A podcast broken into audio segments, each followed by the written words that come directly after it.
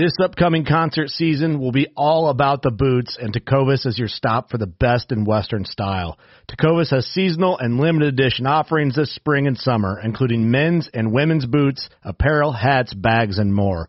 All Tecovas boots are made by hand in a time-honored tradition with timeless styles that are always on trend. And Tecovas has first wear comfort with little to no break-in period. It's hard to find this level of comfort paired with this level of style.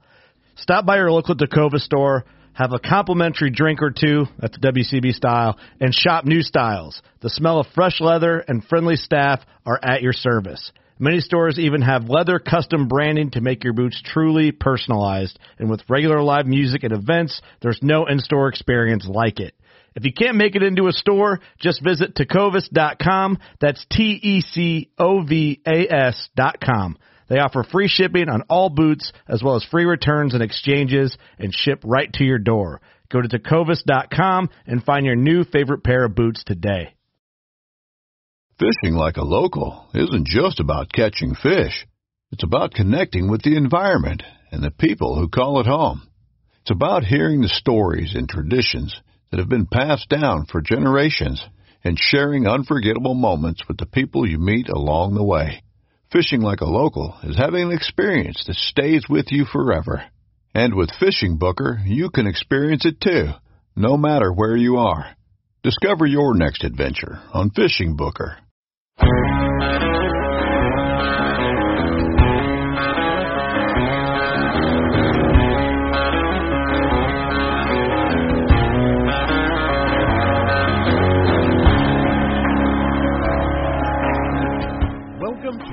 Habitat Podcast, the podcast for wildlife habitat management, hunting strategy, and land stewardship. And now, your host, Jared Van Heest. Welcome, everyone, to the Habitat Podcast, the podcast for becoming better habitat managers. As always, I'm your host, Jared Van Heest, and we have another good episode here for you guys tonight. We have our co-host, Brian Hallblight, on the line. We also have some returning guests, Mr. Eric Long and Mr. Cody Altizer. So if you guys have uh, listened to us for a long time, you know Eric and Cody both from uh, Habitat Podcast number 46. You know, these guys are pure conservationists, and we have a call to action for uh, Habitat Podcast listeners here tonight on this episode. So some uh, alarming stats about the ruffed grouse lately. Uh, numbers will be zero in our lifetime. So we wanted to get Eric and Cody on and talk about that and talk about their Bucks to Birds campaign, um, which we'll get into over the show here. And if you want to check out more and see the video that these guys put out on this campaign and what it really means, there's a link uh, in the show notes that you're listening to now. So just go down and you can check that there. But we're going to talk about the Bucks to Birds campaign with Eric and Cody and how we as habitat managers can uh, you know, help the rough grouse out here and not you know let that go on our watch. So like Eric's term there, you know, letting something just go away on our watch. That's that's something we talk about here in the episode. So guys, this is gonna be a good episode. It's um we need you, so take a listen and then also I wanna tell you guys about a couple of our partners before we get started here. We have this episode being brought to you by Michigan Whitetail Pursuit. Our friends over at MWP. Uh, I'm a member of that team. If you if you haven't known that from the past, they videotape all real hunting here in Michigan for uh, whitetails, Michigan Whitetail Pursuit, and they're having an online season 11 premiere February 12th at 7 p.m. So if you want to watch the brand new season come out online. They're having a premiere over at Michigan Whitetail Pursuit Facebook, and you can check that out for uh, February 12th. Get it, you know, reserved in your calendar at 7 p.m. And that way you can see the latest and greatest from the team over at MWP and some great bucks and does that they harvested this last year. Now, this episode is also brought to you by Morse Nursery, and we thank you guys for your support and helping us uh, with with Morse. I know you guys have been purchasing some habitat trees and uh, you know it's coming around the corner. Most orders you're wanting to be in right about now, if not earlier. You may have a little time left before you know a lot of these nurseries sell out. Um, we like to start ordering in the fall when we talked to Frank at Morse in the past here this fall. So if you haven't listened to that episode, go back and check that out. But I want to tell you about the new habitat packs that they have over at Morse. Um, the first pack they have is, is a variety pack of trees. It's called the Big Buck Pack. Now, this pack contains two August dropping hybrid chestnuts, two hybrid chestnuts that drop in September, two that drop in October, and two that drop in November. Then there's some persimmons, a pair of them that drop in October and a pair of them that drop in November. If you think about all those months and you have mass trees dropping in your woods near your tree stands or your food plots, that sounds pretty attractive to me. Uh, so check out the Big Buck Pack over at morsenursery.com. They have three other habitat packs as well. We'll tell you about another one of those here soon. Uh, they're called the Deer Bedding and Screening Package, the Investment Tree Pack, and the Thermal Bedding Pack. So you can probably guess what's going to be in a few of those. But check all that out at morsenursery.com. And uh, be sure when you go there to tell them the Habitat Podcast sent you, we have code Habitat 10, and you'll get um, 10% off and free shipping with orders over 100 bucks. So check that out over at Morse. All right, guys. Lastly, I'd like to tell you about our Habitat chat group over at the Habitat Podcast Facebook. Um, that is going bonkers over at the Facebook page. So we really appreciate you guys jumping on there. It's called Habitat Chat. It is under our Habitat Podcast Facebook. You can find the group or just search in Facebook groups Habitat Chat. Um, Eric and Cody in this episode, they're both on that group. Uh, we got some foresters on there. We got some hinge cutting professionals on there. We have um, some biologists on there. We have a bunch of passionate habitat managers on there, and we'd like to have you guys there too over at the Habitat Chat on our Facebook. Uh, please check that out. It's already, I believe, close to 800 members. Started this about a month ago. It's going pretty well. I'd love to see you guys there, and um, you know your input, your projects, your pictures. It's a good way to keep up with us, and we can see what you're doing, and then you can also follow up podcast episodes with questions there, uh, where we can get right to them on Facebook. So it's pretty pretty cool. Um, so, anyways, guys, check that out, and I want to get right into the episode now with Eric and Cody and the Bucks to Birds campaign. All right, Mr. Eric Long, can you hear me? I hear you fine. And Cody, how you doing, sir? Really, really good. How you guys doing? Doing good. Thanks for uh, hopping on here tonight, Brian. How you doing? Doing great, Jared. How about you? Good man, good. Happy happy 2021 to y'all. I know I haven't spoken with Cody and Eric in a while. Good to hear from you guys. Um, how were the holidays? The holidays were good, man. They came and went quickly. It's hard to believe. It's it's hard to believe we're almost at the end of January, 2021. Now time is flying, but we're here, making the most of it. Yeah. Yes, sir. You weren't kidding, Eric. How are yours? Um, yeah. So far, so good. I don't know what you want. No, no. Holidays is great.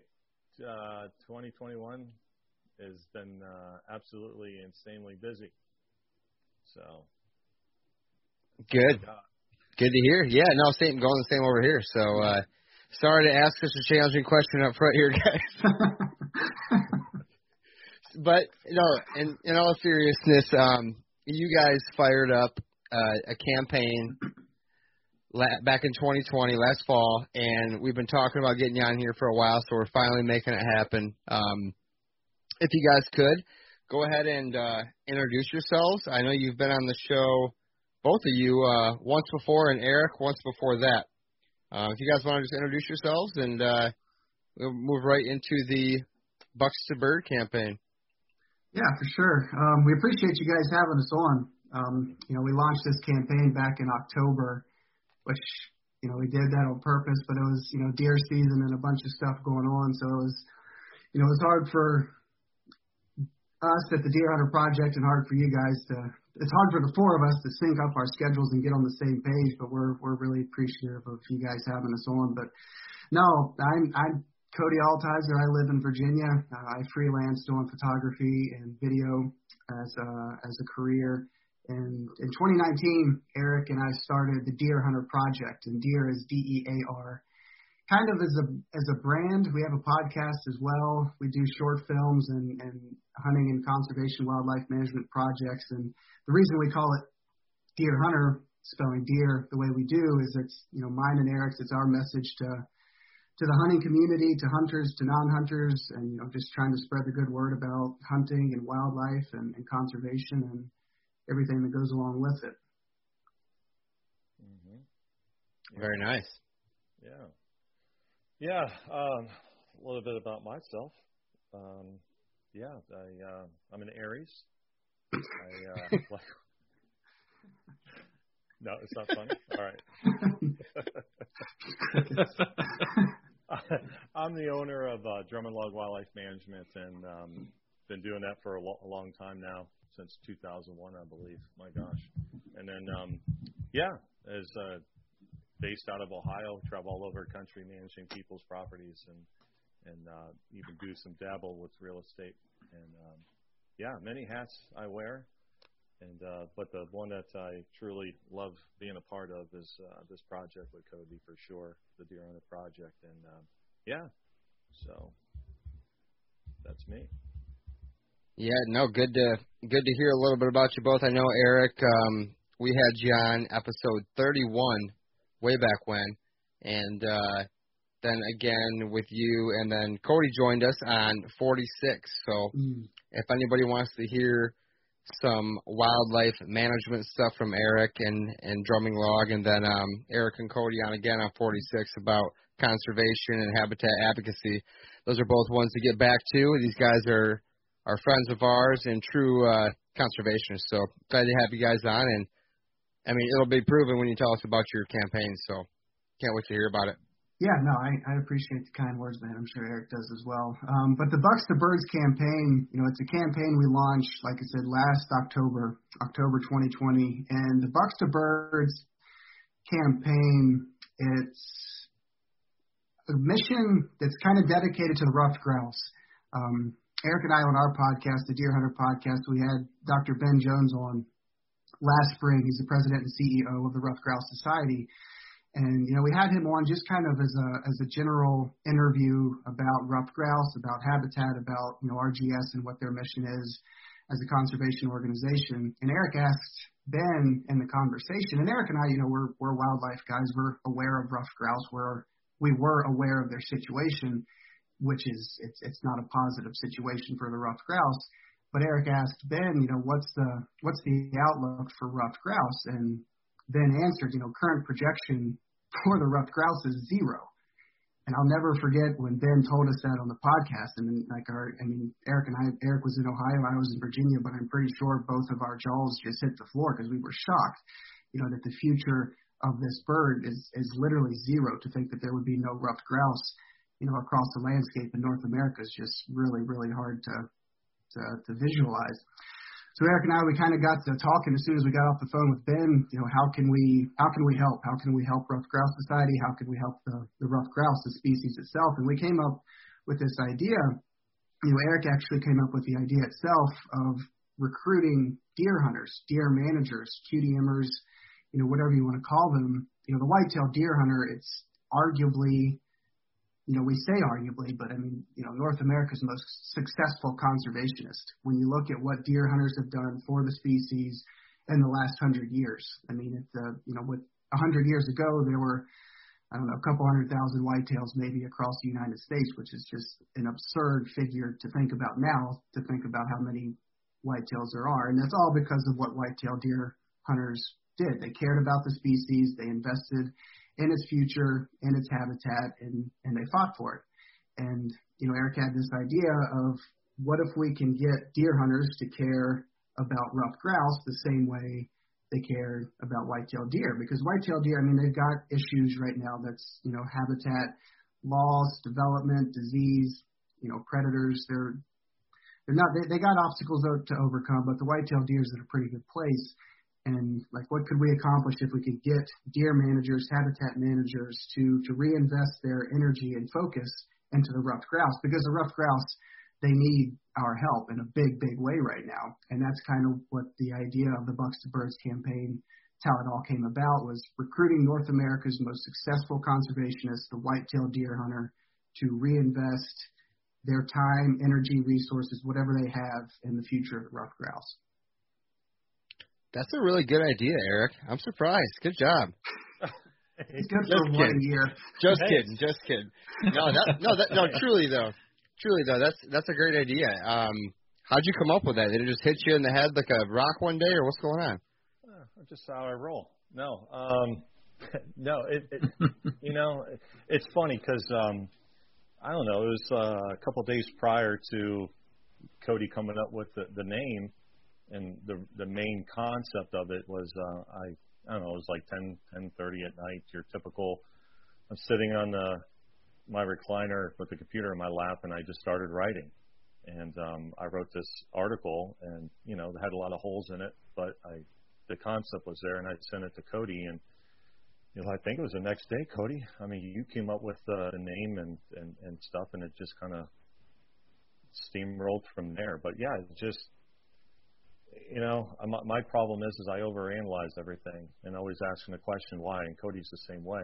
And um, no, just trying to make things better, you know. And then that's the yeah. concept. And yeah, that's pretty much the quick and dirty version of it. It's just uh, sitting on the recliner, just started letting the fingers do the typing. So nice, no, very nice. I mean, taking like you guys said, the the most successful conservation uh, act, if you will, or or program that was implemented the white uh, for the white-tailed deer and and grabbing some of that success or those managers and and just numbers, right? Quantity and numbers. How many people are deer guys? Like everybody. So that's uh that's a great idea. And Cody, can you explain what the situation is in a little bit more detail for the rough grouse right now?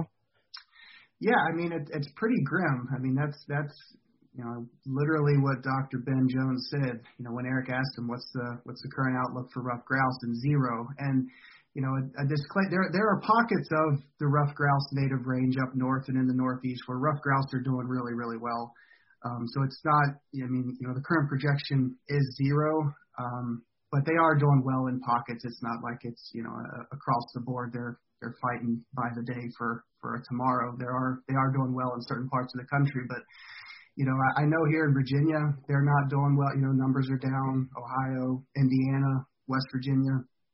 It's um and it's all it's it's related to habitat. I mean, you know, rough grouse they're an indicator species and you know, the the ruffed grouse call them the ruffed grouse society call them the bellwether of all forest wildlife, and you know, we're just we're not managing our habitat for that that you know suitable for rough grouse like we were when ruffed grouse were doing so well. So it, it starts and ends with habitat for the ruffed grouse.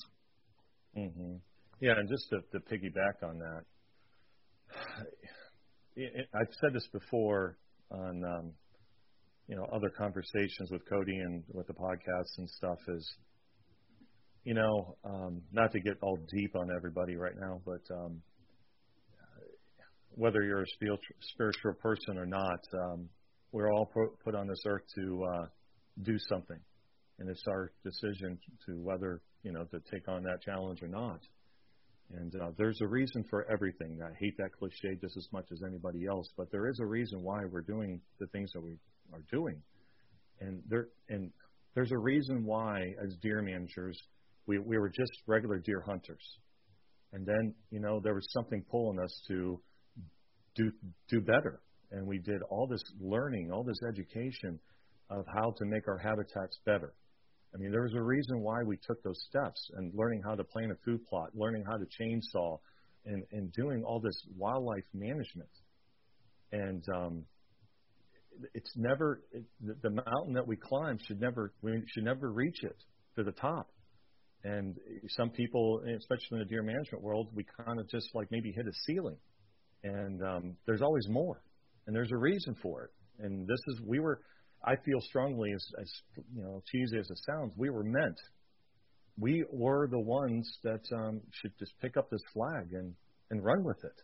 I mean, we have the capability and knowledge to get this species that's in dire need to get them over the hump we can turn the page with this. We have the capability of doing it. and there's no better group of people to do it than quality deer managers. So.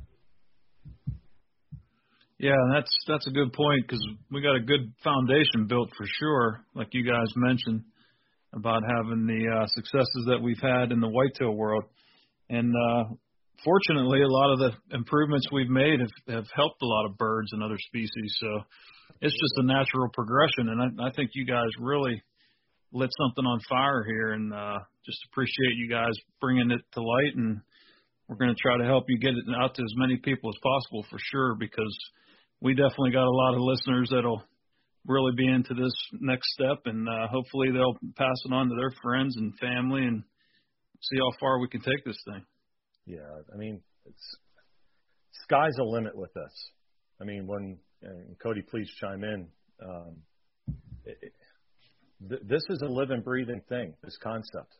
I mean, we we introduced it to everybody, and Cody and I, um, you know, with this project, it's it's unselfishness. I mean, we are not like looking for credit. We're not looking for anything. It's, and we're looking for all the help we can get. It's not about Dear Hunter Project. It's not about Eric or Cody. I mean, if anybody wants to jump on board and, and help us, you know, get this uh, concept moving forward, man, we're all about it. I mean, uh, yeah, Cody, chime in for sure. No, for sure. That's that's we talked about it in in the promo video that we put out. You know, when we launched the campaign, is it's a you know the Bucks to Birds campaign. We call it the Bucks to Birds just because you know, deer hunters, they're the biggest audience we're trying to target. And I think deer hunters are the, the biggest audience who can have the biggest influence on this campaign. You know, but at the end of the video, we mentioned that the Bucks to Birds campaign, it's, it's a coalition of, of deer hunters, of upland bird hunters, wildlife managers, conservationists, naturalists. Anybody who cares about wildlife should care about the ruffed grouse. Anybody who cares about wildlife should care about this campaign and this project. You know, because like I said, ruffed grouse are an indicator species, as go ruffed grouse, go everything else. And, you know, if you live in a part of the ruffed grouse native range and you don't have ruffed grouse, you know, on your property or in your neighborhood or numbers are declining like they are across a lot of their native range, like it's, it's not a, it's not a it's not a good picture. You know that that speaks to a bigger problem. You know, a lack of proper of habitat management, a lack of, of, of proper forest management. So this the Bucks to Birds campaign is is for everybody who cares about wildlife. Yeah, it's one thing too. Is I was at a meeting one time and um, somebody mentioned something about the passenger pigeon, and the passenger pigeon at one time in the late 1800s, I believe it was, and I think it's around that time period.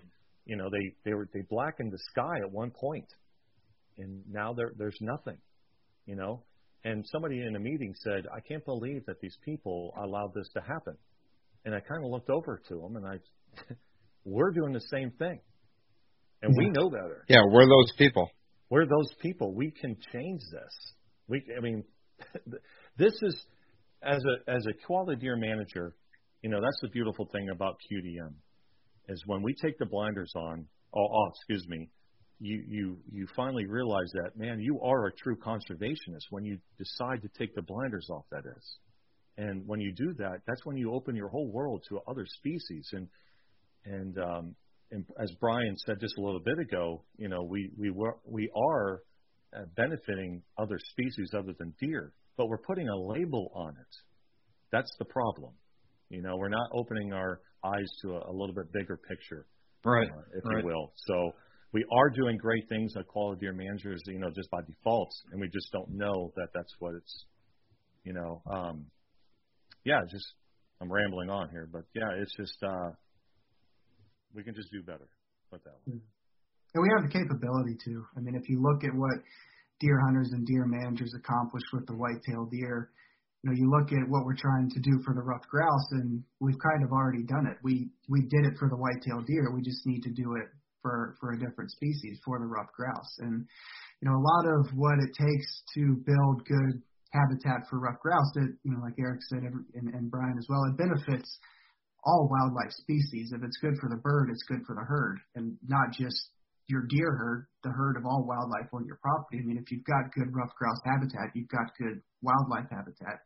So I think, you know, a lot of the times you know, when we call ourselves deer managers or quality deer managers, QDMers, it's kind of limiting because, like Eric said, we, we have these blinders, and I'm as guilty of it as anybody. Get so focused on deer, big deer, mature deer. What can I do to, you know, to create the best possible environment for white-tailed deer? You know, kind of unintentionally, we we, we, we do it for all wildlife, for songbirds, for pollinators, for, for ruffed grouse. So if we can you know, we just a lot of what we need to do, we, we we've already done for the white-tailed deer. A lot of what we need to do, we're already doing. But we're and part of what the Bucks to Birds campaign is, and a, a big missing link is is spreading the word and trying to generate awareness and advocate for the species and for RGS because you know a lot of and of no fault of our own, but deer hunters, we just we don't know the situation of the ruffed grouse. Like I said, Eric and I we're we're wildlife guys. Eric's a, a prof- been managing wildlife professionally for almost as long as I've been on on this planet, and we you know we were aware of ruffed grouse, but we just we didn't know the current projections were zero.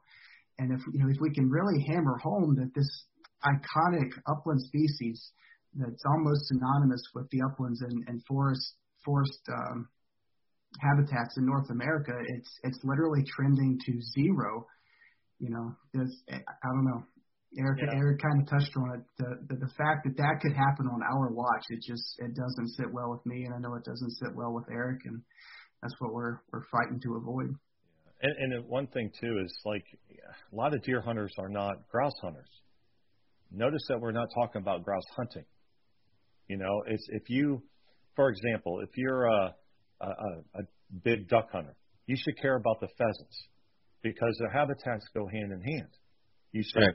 pay attention not just to um, you know the the Ducks Unlimited. You should also try to be a part of some way, some shape or form of Pheasants Forever, for example, or Quail Forever, because those two habitats definitely can you know they go hand in hand. And ruffed grouse and, and QDM, whatever organization that is, I mean, they go hand in hand. Um, all of us should be supportive of trapping, which we all kind of quietly are. But if it's not for trapping, then no species is, you know, has a, a sustainable future.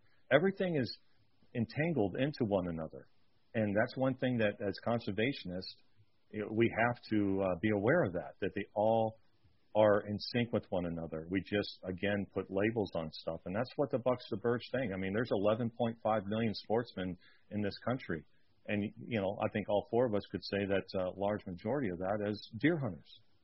And um, yeah, yeah, I mean, I mean, not to bring in a, like a donation thing that we have to this at the end of the video, you'll see there's a link to donate. No, please do, please do. Yeah, and we'll talk about it. Cody will do a better job illustrating that, but. Um, you know, if what if everybody just did a dollar, this money doesn't go in our pocket. Right. I mean, and the thing is, what's nice about this is that the money that is raised for this project, it's going to go to earmarked uh, projects.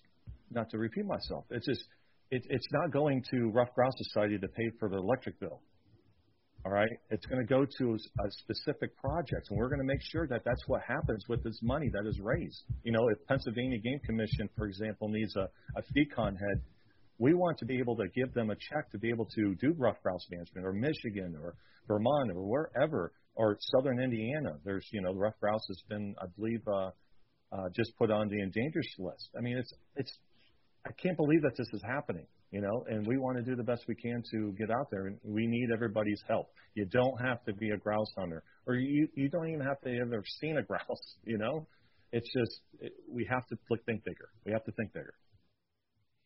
Yeah, and I like how you guys are are hitting on the fact that it's about being just a habitat manager in general. It's not about being a deer guy or or a grouse guy or a pheasant guy. It's it's literally about just bettering the habitat on your property for the species around you, but also this one in particular. I mean, we're all we're all benefiting multiple species like we talked about, but yeah, if everybody gave a buck for every deer hunter out there, I mean, you'd be a hell of a lot further down the road right now. And, and I think, um, I guess I, I want we'll have the call to actions you know throughout the podcast here for everybody, and and I'll put the promotional video in the show notes below. So if you're listening right now, you can just scroll down and hit that that link to the video that Eric and Cody made. Um, how synonymous are or is grouse habitat with deer habitat? I mean, Are are the people, are our listeners already doing this? They're just not quite aware, maybe, or or they are aware, or, or what are your thoughts on that? Well, uh, Cody, I'll take this, and then is that all right? Yeah, for sure. Okay. All right. I don't want to step on Cody's toes. He gets real sensitive. no, uh, obviously I'm joking, but no, it's it's it's early successional habitat. You know, a large per, uh, percentage, you know, 60, 70 percent depends on who you ask. You know, of wildlife depend on early successional type habitat. You know, from songbirds to even white-tailed deer. I mean, you guys are really big into you know hinge cutting and, and letting the sunlight hit the forest floor. And you know that's basically what we're trying to accomplish is create that early successional. But there's a little bit more to it than that. You know, we st- you know ruffed grouse are they're very adaptable. They have a wide range of you know habitat. You want some open, but it's just again, it's just like the white-tailed deer. Um, the big thing is, you know, with ruffed grouse management uh, versus just going out with your chainsaw, you know, being a deer guy, you know, weekend uh, person, is that uh, it's always best to contact a forester, you know, to get and tell the forester, like, yeah, I'm, you know, obviously looking for timber production, instead of me going in there and just you know cutting some trees here and there, you know, getting and tell the forester, excuse me, to like, hey, I want to do this for ruffed grouse. I want some ruffed grouse habitat, you know, and th- th- most foresters know they're trained to develop management plans, and if not, there's always so much information out there that uh, they can get their hands on. There's, you know, ruffed grouse has biologists uh, and qualified people. You know, there's some consultants out there that know what you know what they're doing as well, and to, to develop a plan. But this plan, just want to make sure that they do go hand in hand with what you're trying to accomplish for, you know, uh, holding deer, uh, providing that cover that equals food that we, you know, we always talk about and you guys discuss as well. I mean, they do go hand in hand. And once again, it's just basically, you know, a high stem density that has a lot of food value. It's just, you know, it's just early successional overall. Okay, and is there a minimum acreage that you'd recommend for someone to start implementing some of this stuff for grouse specifically? Yeah, well, yes and no. Now, if you have 40 acres, you only do what you can, you know, with what you have. You know, as Teddy Roosevelt always says. But it's um, yeah. here's the problem: is that the ruffed grouse are not a migratory bird. They don't fly around and go, hey, there's a clear cut. You know, that's that's where we're at with this. And just and just being honest, just because you go out and cut your woods you know, is it too late for the ruffed grouse? That's the question. But that doesn't mean, I mean, I'm kind of saying things that they get people depressed or, hey, I'm not going to bother because they're not around. That's not, that should not stop us because once the population does get up in an area, you know, they do flight or they, they'll, they'll spread out, if you will, you know, and they need, um, they just need to be able to bounce, you know, from property to property without getting hammered by you know predators and mostly raptors. You know your Cooper's hawks, sharpshins, red tails, etc. Those are the ones that really do damage to them. Well, yeah, that's a whole other issue, right? I see a red tail hawk on every telephone pole on the way to my Yeah. property and back. I mean, and and then al- and also too um, is though when you do like decide like, hey, I want to do something for the rough grouse. I want to have a forester come in. I want to do some logging on my property. If you have some, you know, some significant amount of acreage, the thing about it is too is like to have a good, you know, best management practice, BMPs. You know, you just don't want some local, you know, guy just to go in there and cut that doesn't practice those best management practices by leaving ruts because those ruts, you know, uh, will hold water, and therefore you get the mosquito larvae that have West Nile. Now, West Nile is a big uh, contributing factor to the rough grouse population decline, and when you're doing poor management practices with your logging, you're not, even though you're trying to help the species, you can really do some more damage. So, uh, and that, there's more to it than that, but that's that's it in a nutshell. So it's not, but it's all easy stuff. It's just it's just asking questions. It's making sure people do their job correctly. None of it's hard. It's just speaking up and making sure that these BMPs are getting done correctly. You know, so yeah, the the species is getting hammered from you know West Nile to lack of habitat and know, basically uh, overall people lack of caring. But yeah, they have a lot of things going against them. But there is light. You know, there is light. As much as you know, I just kind of doom and gloomed it, but uh, there is light. It just we have to be proactive. And You know, whether you have big property or little property, you, you just do what you can. That's all. So is this is this light you mentioned? Is there a red tail hawk season coming up, or what are your thoughts? I'm sorry, I'm losing you. Moving on. no, if it, if you want to if you want to hit some um some of the lights and even maybe some earmarked projects or uh, some some projects that you know people's dollars could be going for, even if it's not in their area. Um, just caring about this is is enough. It doesn't have to be in your own woods, right? I don't expect them to be in my woods tomorrow, so yeah, doesn't mean I don't care. Yeah, absolutely. Like I said, I mean, we Tony and I talked about it before. Is you know the people even in like uh, we have a mutual friend Darren that uh, lives in Louisiana, and he kind of made a, a you know uh, a joke about it, and, and not in a disgraceful way, just kind of like I never you know grouse are not down here. But that doesn't mean you don't care. That means that you don't. Okay, you don't have them. It's not maybe not not in their natural range, but you're a deer manager. You're a conservationist. You know, um, doing nothing is just just as bad as you know not talking about it. You know, it's just you got to we got to to birds too. Is I mean, it was good to, to start the conversation. You know, we're not trying to save the world here. We just got to start the conversation that was not being had. So. Yeah, advocacy is a big part of it. I mean, if you can't do any, if you don't do anything at all, I mean, you know, advocate, spread the word, spread awareness.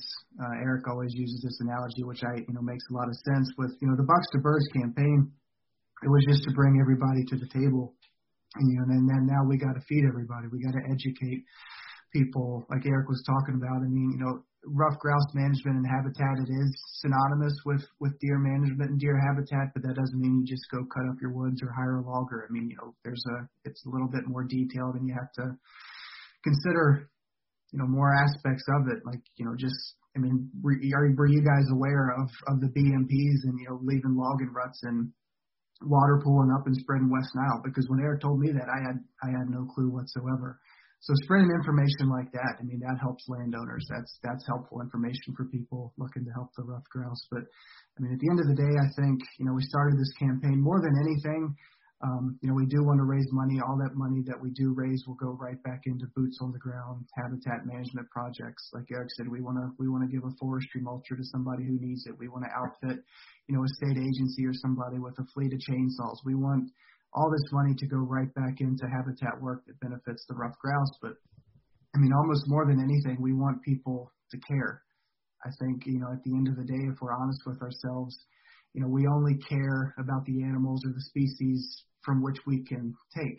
You know, a, a lot of a lot of people don't hunt grouse, so a lot of people aren't really too concerned with their future. You know, we're, we care about white-tailed deer because we want white-tailed deer to be on the landscape tomorrow. I mean, selfishly for whether we want to hunt them, whether we want to photograph them for whatever reason, we just we want them to be there tomorrow, and we want people to care about the ruffed grouse in the same way. We don't care if you hunt for them. We don't care, like you know Eric said about if you live in the deep south or you live way out west with sage grouse. Like we want you to want ruffed grouse to be on the landscape. We want you to care about the species and fight for its future. Yeah, so I'm sure there's a bunch of our listeners now that may be in that position. Like you said, they don't know much about it. They don't really have them in their area. Where can they go to learn more about the ruffed grouse and and maybe even learn areas that might not be far from them, so they can go and see the habitat? Maybe what what's a good resource for them to check out to get started? Well, they can uh, uh first off is you know contact the Ruffed Grouse Society or get on their website and uh, the website has quite a bit of stuff. And if you really, really, truly want to do something, you know, contact them themselves, and they're going to, you know, point you in the right direction on many things. There's a lot of reading to do, um, a lot of videos out there, you know, that um, are bringing light to the to the table. And um, yeah, I mean, there's there's many things that you, there's many things that you could do. Ruffed grouse that's to be the first place to start. The Ruffed Grouse Society, RGS, that is that'll be you know they're they are I think Cody right they're they are really truly the only voice that the grouse have. That's mm-hmm. it. Yeah, yeah. You know, Cody and I always talk about you know I mean look at all the species. You know you think what what's um, this is really interesting. Um, not to get sidetracked here. Wild turkeys. there's one voice, and there's you, right? Yep. Sure. Right? Yeah. Yeah, that's it. Yep. Think about It's a- that. That It's is a big voice is- too. Yeah, but that's it. You Right. know, Uh, whitetail deer, NDA. I mean, yeah, you have Whitetails Unlimited, but they they kind of do uh, some other you know stuff. Not that they don't do a good job. That's not what I'm referring to. But NDA, I mean, and and Ducks Unlimited. You know, uh, what other voices are there? That's why it's important for these organizations to, you know, we can sit there and, and nitpick uh, about how organizations are run and how they're using their finances, etc. But as of right now, that's what they that we that's all we have. You know, so you got to prop them up and do. You know, we'll nitpick and argue and debate on how they spend their money. But right now, that is all the the grouse have is RGS, and they're a small organization because the populace that's out there that you know grouse hunts, if you will, or cares about the grouse, and you know they're and especially with COVID, you know their their money is tight like most organizations. So you know just because you don't have the property or the ability to do stuff, that does not mean whatsoever that you cannot help. I mean you can, you know you could donate money, you could it, just uh, social media alone, that platform, just you know share share information. You know, you can get on their like uh, their social media page and share something. You know, majority people kind of obviously pass through it, but there's one or two people that might actually read it, and that might be all it takes. You know, so if you see anything from them, from us, you know, hopefully you guys, you know, do, uh, you know, uh, you know, jump on board with this uh, campaign, which I know you guys will. I mean, every little bit helps. Now, do you think there's any reason why each of these organizations only has like one main voice? And not trying to get too off topic here, but No. Like, how do we get more of a voice for RGS? Are, are, are there other orgs or maybe sportsmen's clubs that are promoting upland bird and grouse hunting, like classes, like hunter safety type classes, or anything along those lines that could be done? Any any ideas there that you guys have come across since October? Uh, I don't. I mean, I don't think that doesn't mean that there isn't. Cody, do you think of any offhand by chance? No, I you know the only organization I can think of that that would you know that that kind of steps outside what their name represents is Pheasants Forever. Um, You know, Okay. they, they're kind of limiting in what their their their name doesn't really do the work that they do justice. You know, Pheasants Forever, they speak, No, no. they really do. They speak for a lot of wildlife species across the United States, but um, I'm not Yeah, sure of. One one thing too, I got in the mail since I, you know, I got a uh, an upland hunting dog myself, and um, you know, we're tiptoeing in the water trying to figure our way through this. Uh, but it opened up a whole new world, and obviously, when you, you're an upland hunter, you need a a good quality upland vest. And then there's this, uh, you know, co- company that is called Orvis. And it's funny, I got their magazine in the mail, and they have, uh, yeah, they have places like outfitting places that you could go and, you know, take your dog or go hunt, you know, in Kansas, etc. But they have these, they do have these schools where you can learn. But these classes, I, I would assume, are not just necessarily how to work a dog, but how to read habitat. And when you're sitting there doing all that, you're going to be learning. So there, I guess there is. And it's just like, I mean, that's outside the box thinking. We're always looking for a society or organization or an association. But Right. like KUIU, look what KUIU's doing. Um, the camouflage, they're, they're really strong into conservation now. Uh, to myself, I think personally that that is going to be the future that it's going to be heading in. Um, uh, you know, because how people feel about organizations and stuff like that. So people are stepping outside of that box and just like, hey, if you're not going to do it, we're going to do it. So companies like KUIU, Orvis, I, guess- so I guess that does answer your question. There is, you know, outside the box, but they're just so small right now in the sense of uh, people like you and me. You know, in their community, they're big, but outside, we don't know that. You know, so Great points, though.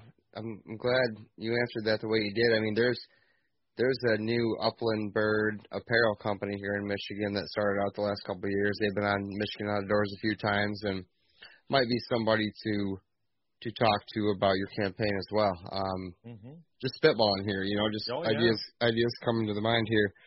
Um, yeah.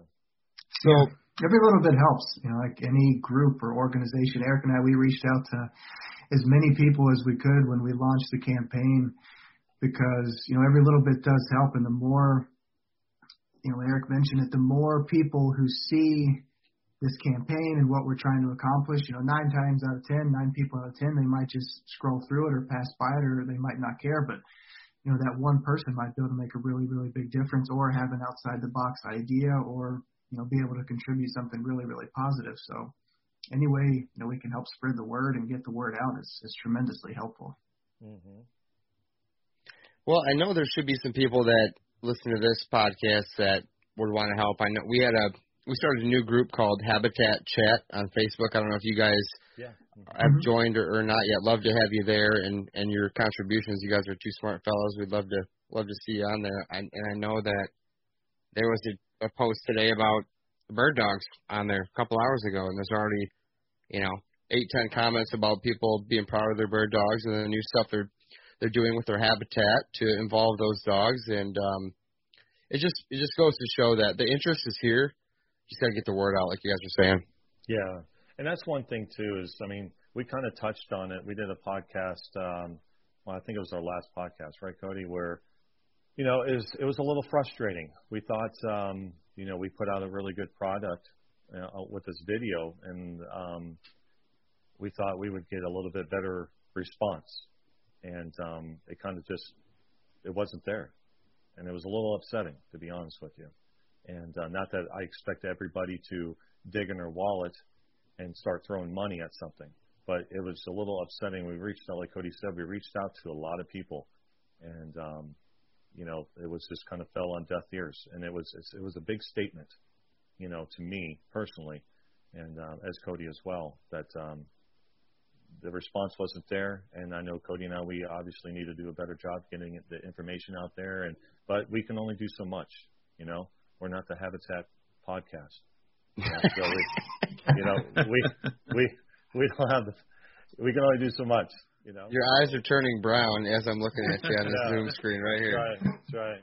Well, hopefully it, it was just the start of deer season that kind of slowed things down on that. I'm yeah. I'm I'm hoping that's all it was. That just people were distracted getting their deer hunting stuff together, and yeah. you know, yeah. I think it's going to go up from here. I think yeah. it just takes a little bit to get going, and uh, we'll see where it goes.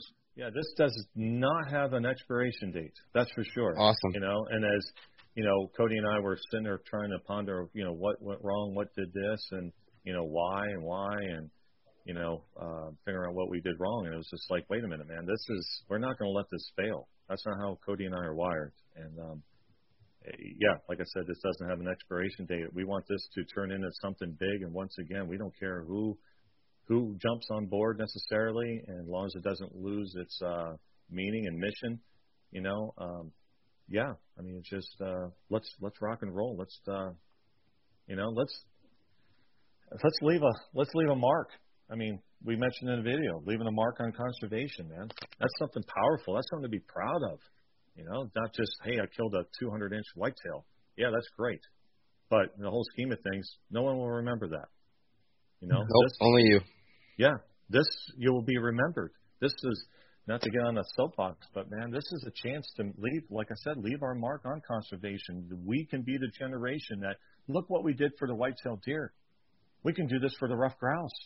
I mean, it's so exciting that we could have that you know, rep, you know, reputation of hey, we yeah, we we come across narcissistic. We're all about deer. We're all about ourselves. No, we are not. You know, but we got to do. We got we got to start moving. yeah. No, it's all about you know your mental mindset. I think. I mean, you can. You know, Eric and I, we've touched on a little bit, you know, the future of the ruffed grouse, and we say the current projections are zero, and they do have a pretty dim future. It's not very bright but that's the, that's just the reality of it. You know, what we do move, moving forward, it's all about perspective and it's all about our mental mindset. And you know, you can wallow in self pity, or you can wait for somebody else to to take the reins and do the work for you, or you can look at this as a really great, exciting opportunity to do something really, really positive in the world. I mean, it's you know, it's 2021. 2020 was a hell of a year. You know, people argue that we're more divided now more than ever, and we're always fighting amongst each other. And whether you subscribe to that theory or not, like this is an opportunity for us to all come together and work towards a really really great cause, like leave our a really positive mark on wildlife conservation for for the ruffed grouse for the species. And you know, Eric and I talk about it, you know, being you know your mental mindset is it it's I got to versus I get to. You know, and if you listen to this podcast and your your first reaction is, well, I got to start doing something. You know, I gotta I got to start doing some habitat for ruffed grouse. Well, I got to join RGS. I got to do this. Like if it's if it's a doom and gloom, bitch and moan type attitude, then we don't want you to be a part. But if your attitude is, know, look at look at this, I get to be a part of this. I get to manage habitat for ruffed grouse. I get to be a member of Ruffed Grouse Society. I get to donate this money to this campaign that's going right back into habitat management. You know, it's a little bit. It feels a little bit different. So if we can adopt this, uh, you know, this uh, mindset that this is an opportunity for us to do something really, really positive and do it together, whether you're a deer hunter, a duck hunter, liberal, conservative, left, right, black, white, it doesn't matter. Like this is an opportunity for us to all come together and do something really, really good for wildlife. Yeah, I mean, we just to piggyback on that. I mean, we wanted this to be a movement, guys. I mean, we, I, I mean, cheesily we we you know thinking like merchandise and and touch the birds and you know everybody's just you know it is it's a movement you know it doesn't mean that you stop deer managing not at all you know it's just you're you're proud and um, you're excited to you know help a, a, a species you know people have a label anymore on you know the deer managers you know I, sometimes I, I I'm guilty of you know labeling deer managers anymore as being a little bit narcissistic, et cetera. But man, there's a chance. I mean, this, like I said, this is a movement. We want it to be a movement. So, you know, and I, we once again appreciate you guys taking the time to let us have a, you know, a little bit of a, the, the, the floor, if you will. So it means a lot. It really does. No, that's it, not a problem at all. That's what that's what we're here for. We're here to become better habitat managers, as our shameless plug slogan will go. But that, I mean, this is part of it, guys. Um, you guys are friends of ours, and if it's important to you, uh, it should be important to us, and and it is. And it's it's sad that not many more people are have um, taken up the reins and, and helped get the word out there. But hopefully that'll change. Maybe we can get some more people, and mm-hmm. and maybe like Brian said, deer season was just on people's minds, and and and I don't know, but if if you want to to help out, if you're a listener and you want to help out, besides watching the video and the show notes, what do you guys recommend? Is there is joining Ruffed Grouse Society the the best way? Is is donating to your cause on your um, campaign the best way? I guess run us through the couple options we might have there. Maybe a little bit to each is the best way. Go ahead, Freddie. Yeah, I mean, there. I, I don't know. I don't want to say that one is better than the other because we want you to do something, you know, no matter what it is. You know, becoming a member of RGS, that's that's a great way. I mean, they need all the help they can get. Um, donating directly to them if you want to donate more than you know what the membership cost is. I think it's 35 bucks to to become a member of RGS, and you get a. I mean, just like if you when you join QDMA or you know NDA, I think that yearly membership cost is about the same, and that cost is worth it for the the Quality Whitetails magazine. The the Bellwether magazine that RGS puts out is it's worth you know whatever the yearly membership fee is to become a member of RGS. Donate directly to them. I mean that's that's a great option. Donating directly to this campaign, which you know hopefully you guys will share the link to this PayPal donation.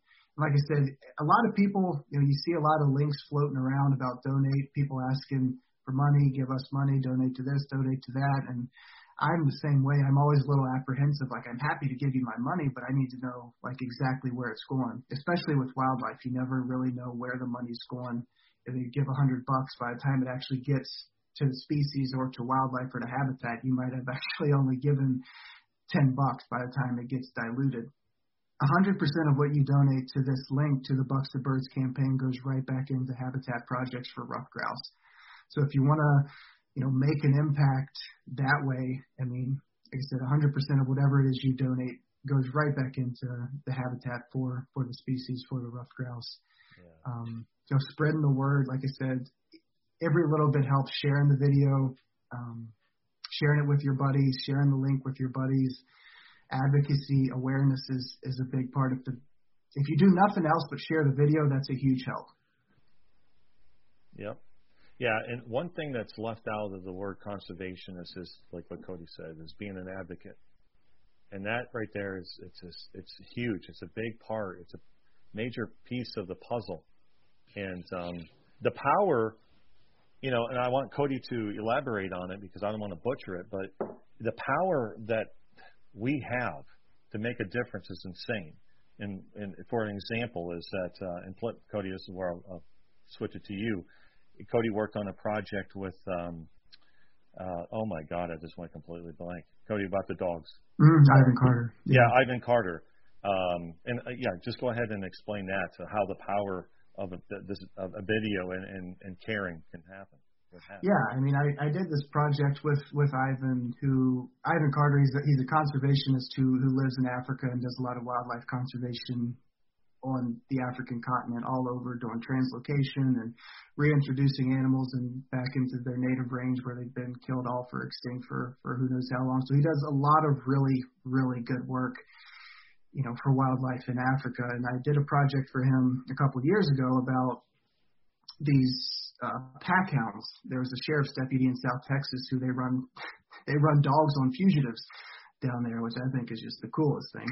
I think I think that's how it should be across all of the country. But Amen. you know, they, they uh, you know, there's the sheriff's deputy. He he he's a houndsman by trade, basically. Um, and Ivan recruited this guy to to train these dogs to send these dogs to to South Africa to Kruger National Park to catch rhino poachers. And we adopted the same process for the bucks to birds that we did for this anti-poaching uh, initiative. And you know, the, the end result it was one of the coolest things I've ever been a part of. I mean, we raised hundreds of thousands of dollars to send these dogs from South Texas to South Africa, you know, flew them across the Atlantic Ocean, you know, and now their success rate catching poachers at Kruger Nash, it's like 80% or something. I mean, they're making a real positive, tangible difference on in wildlife conservation in, in South Africa. And, you know, this project, the Bucks to Birds campaign, it has the same potential. I feel like if we can get people to care about the species, which that was a big part of you know the the the, the,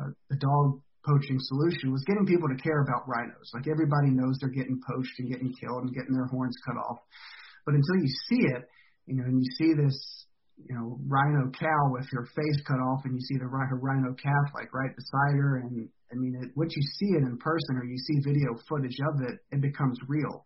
And that was part of the video that I put together was, you know, identifying the problem, which was rhino poaching in Africa. Everybody knows it happens, but how can we help? And then we introduced the solution.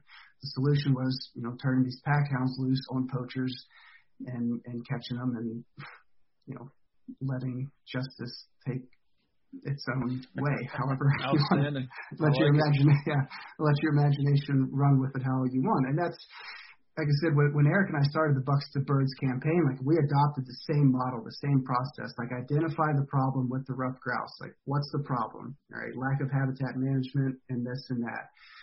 You know, step two, get people to care about the species. You know, current projections literally zero. So we've identified the problem. We've gotten people to care about the species. So what's the solution?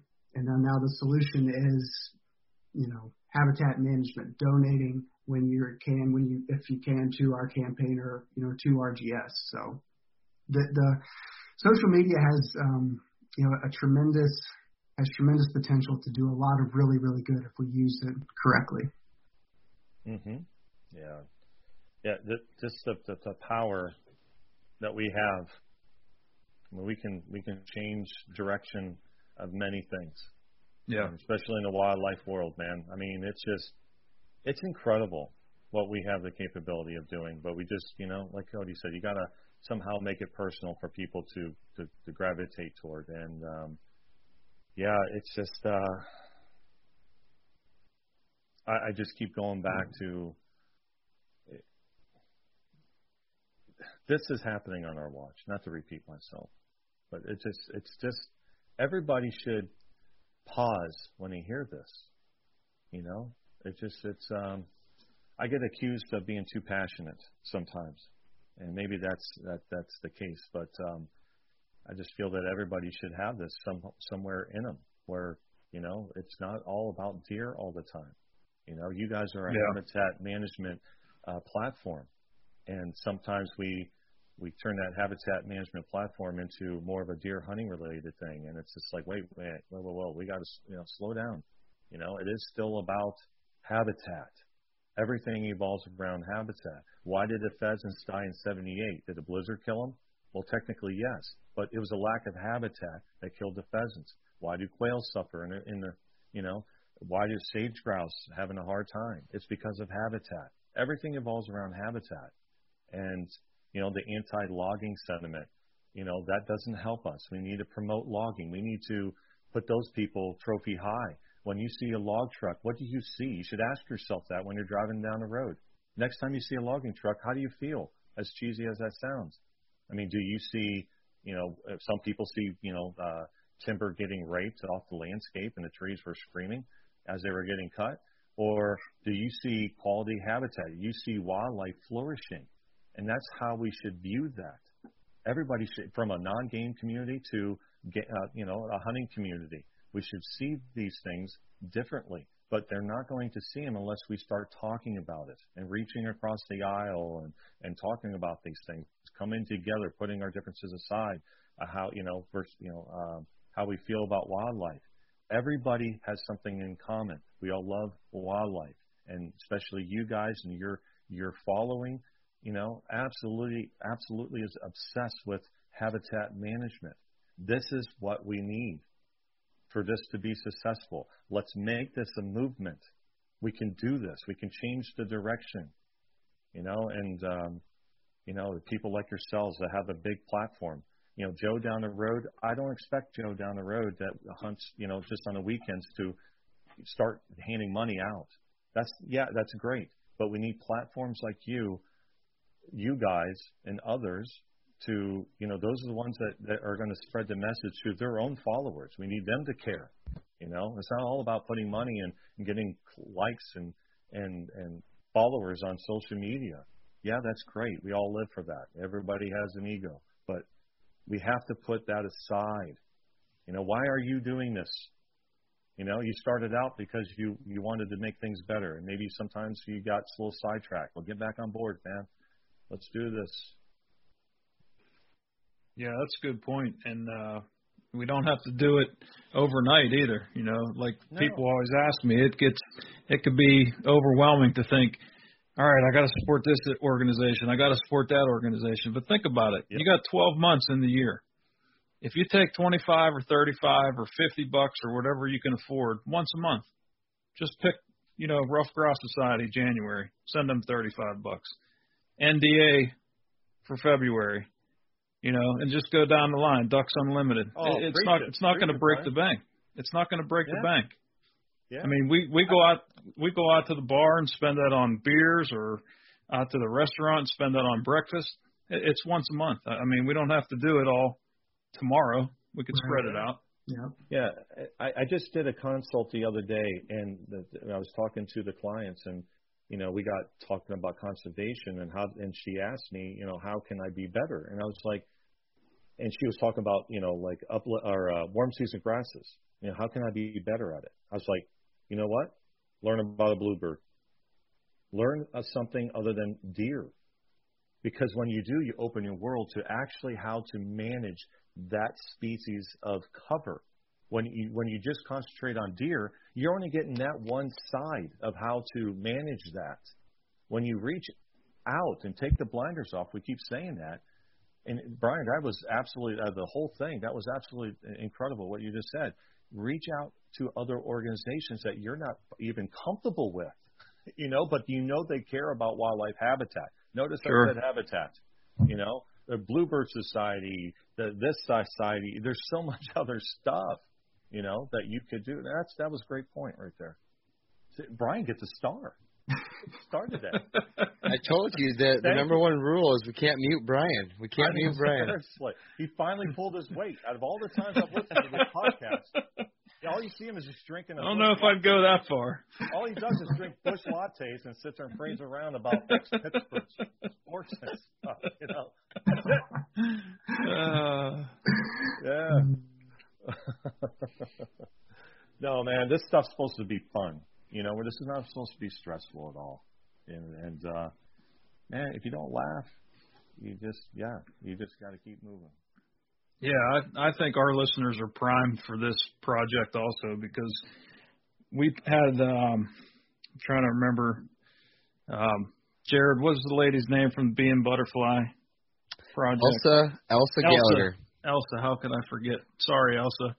But um, our listeners really went crazy for that episode, and uh, just they're, they're really into pollinators and trying to help the pollinators, which is which is great habitat for everything. So I think a lot of our listeners will get on board with this, and I think we'll be able to light a fire under this thing for you guys. No, we appreciate it, man. Because you know when Eric and I started this thing, we we reached out to so many people because you know guys like yourself, you guys have bigger platforms than what Eric and I do. We don't have all that big of a following, and you know we don't care who gets the credit for the difference that we make. You know, at, the end of the day, if we make this big, tremendous difference for the ruffed grouse, we want it to be you know, a, a collaboration of the Dear Hunter Project, of the Habitat Podcast, of the Ruffed Grouse Society, of NDA, of X, Y, and Z. It's a it's a true. If we're going to really make a, a positive difference, if we're honest with ourselves, Eric and I can't do it by ourselves. You guys can't do it by yourselves. It's going to take all hands on deck to to make a positive impact. So we're we're grateful that you guys gave us this opportunity to talk about it, and you know appreciative that you're going to help us spread the good word. Yeah, and, and even talking to you know sponsors of you know products like. uh I just had a great conversation with uh, guys uh, from Morse Nursery, you know, um, just the other day. What was it, Frank? Frank yep, Brock, right? Frank Brock. Yeah, yep, wonderful. great dude. Yeah, yeah, oh my gosh, I could have talked to him forever. Great guy, great company, you know, great business. They have, you know, incredible product. But well, again, you know, thinking outside the box. You know that you know the grouse do eat, you know, fruit, etc. That you know, let's let's reach out to them. Let's reach out to this, and it just every, if everybody does something, we can slowly get the ship heading in the right direction. So no, I'm I'm I'm glad you guys came on, and, and I'm hoping now that it's you know quote unquote official habitat season, we'll be able to uh, hit the listeners and, and you know get them interested like like we are and and try to get this spread out to to our people and to the listeners. If there's any other platforms that you think uh we or Eric and Cody should should get on with this you know shoot us a message let us know comment in our Facebook group whatever suggestions you guys might have. I mean we're here because of the listeners. So if you guys have anything at all that that can help propel this even further you know let us know. We're yeah. we're here to help. So and you guys, thanks so much for coming on. Just we glad to have you anytime. Oh man, I enjoyed it. Yeah, and on a lighter note, what you guys' is, uh, plans, management plans? Let's talk. What's going on? You're going to go hinge something, right?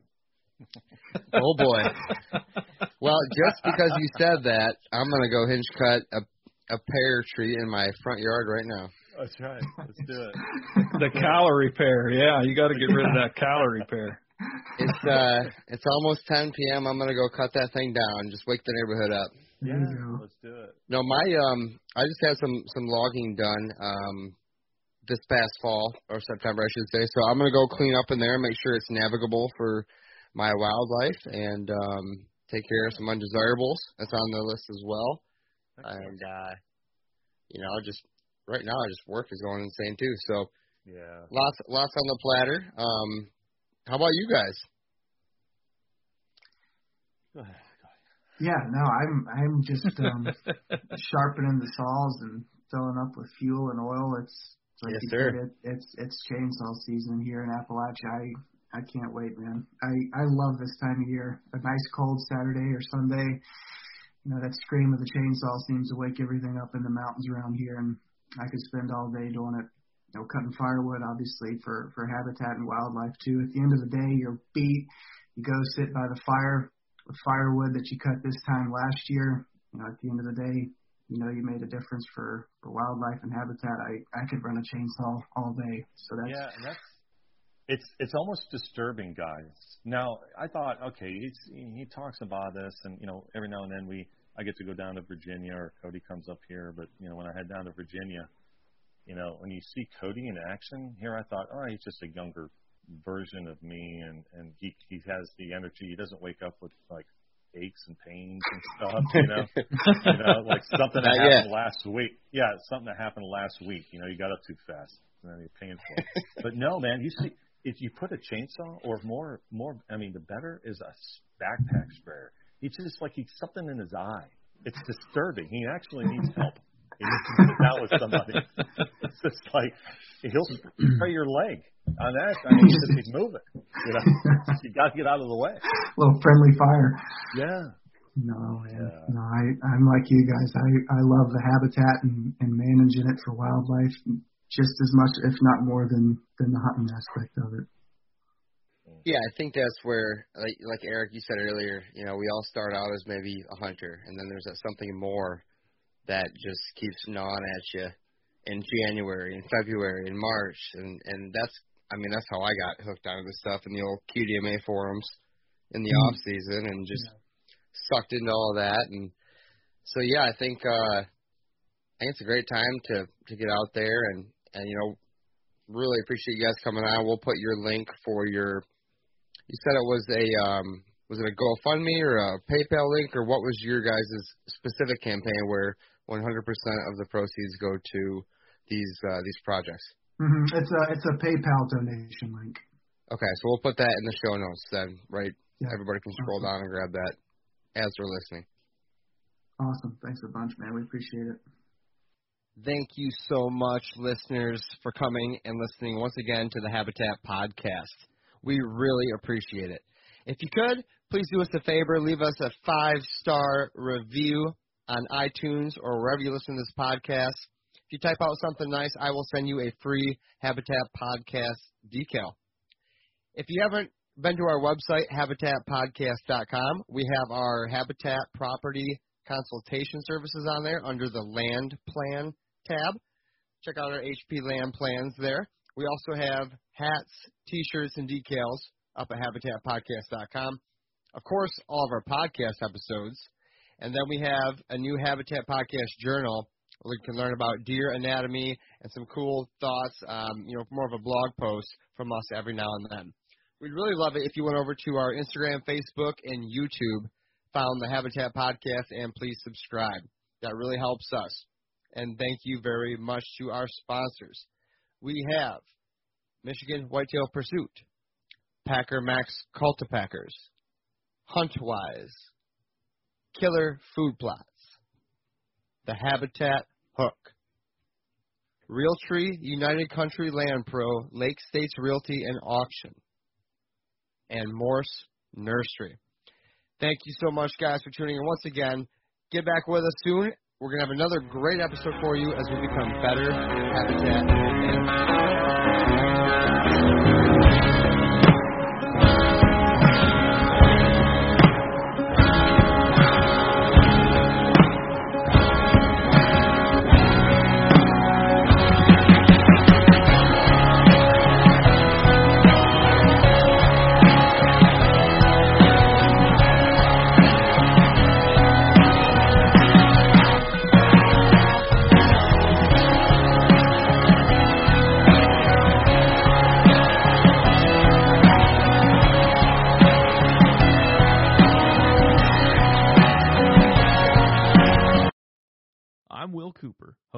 HuntStand's Make Your Mark podcast.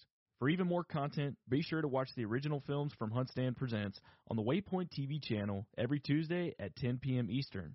Visit waypointtv.com to learn more. You're listening to the Waypoint Podcast Network, brought to you in part by HuntStand, the number one hunting and land management app.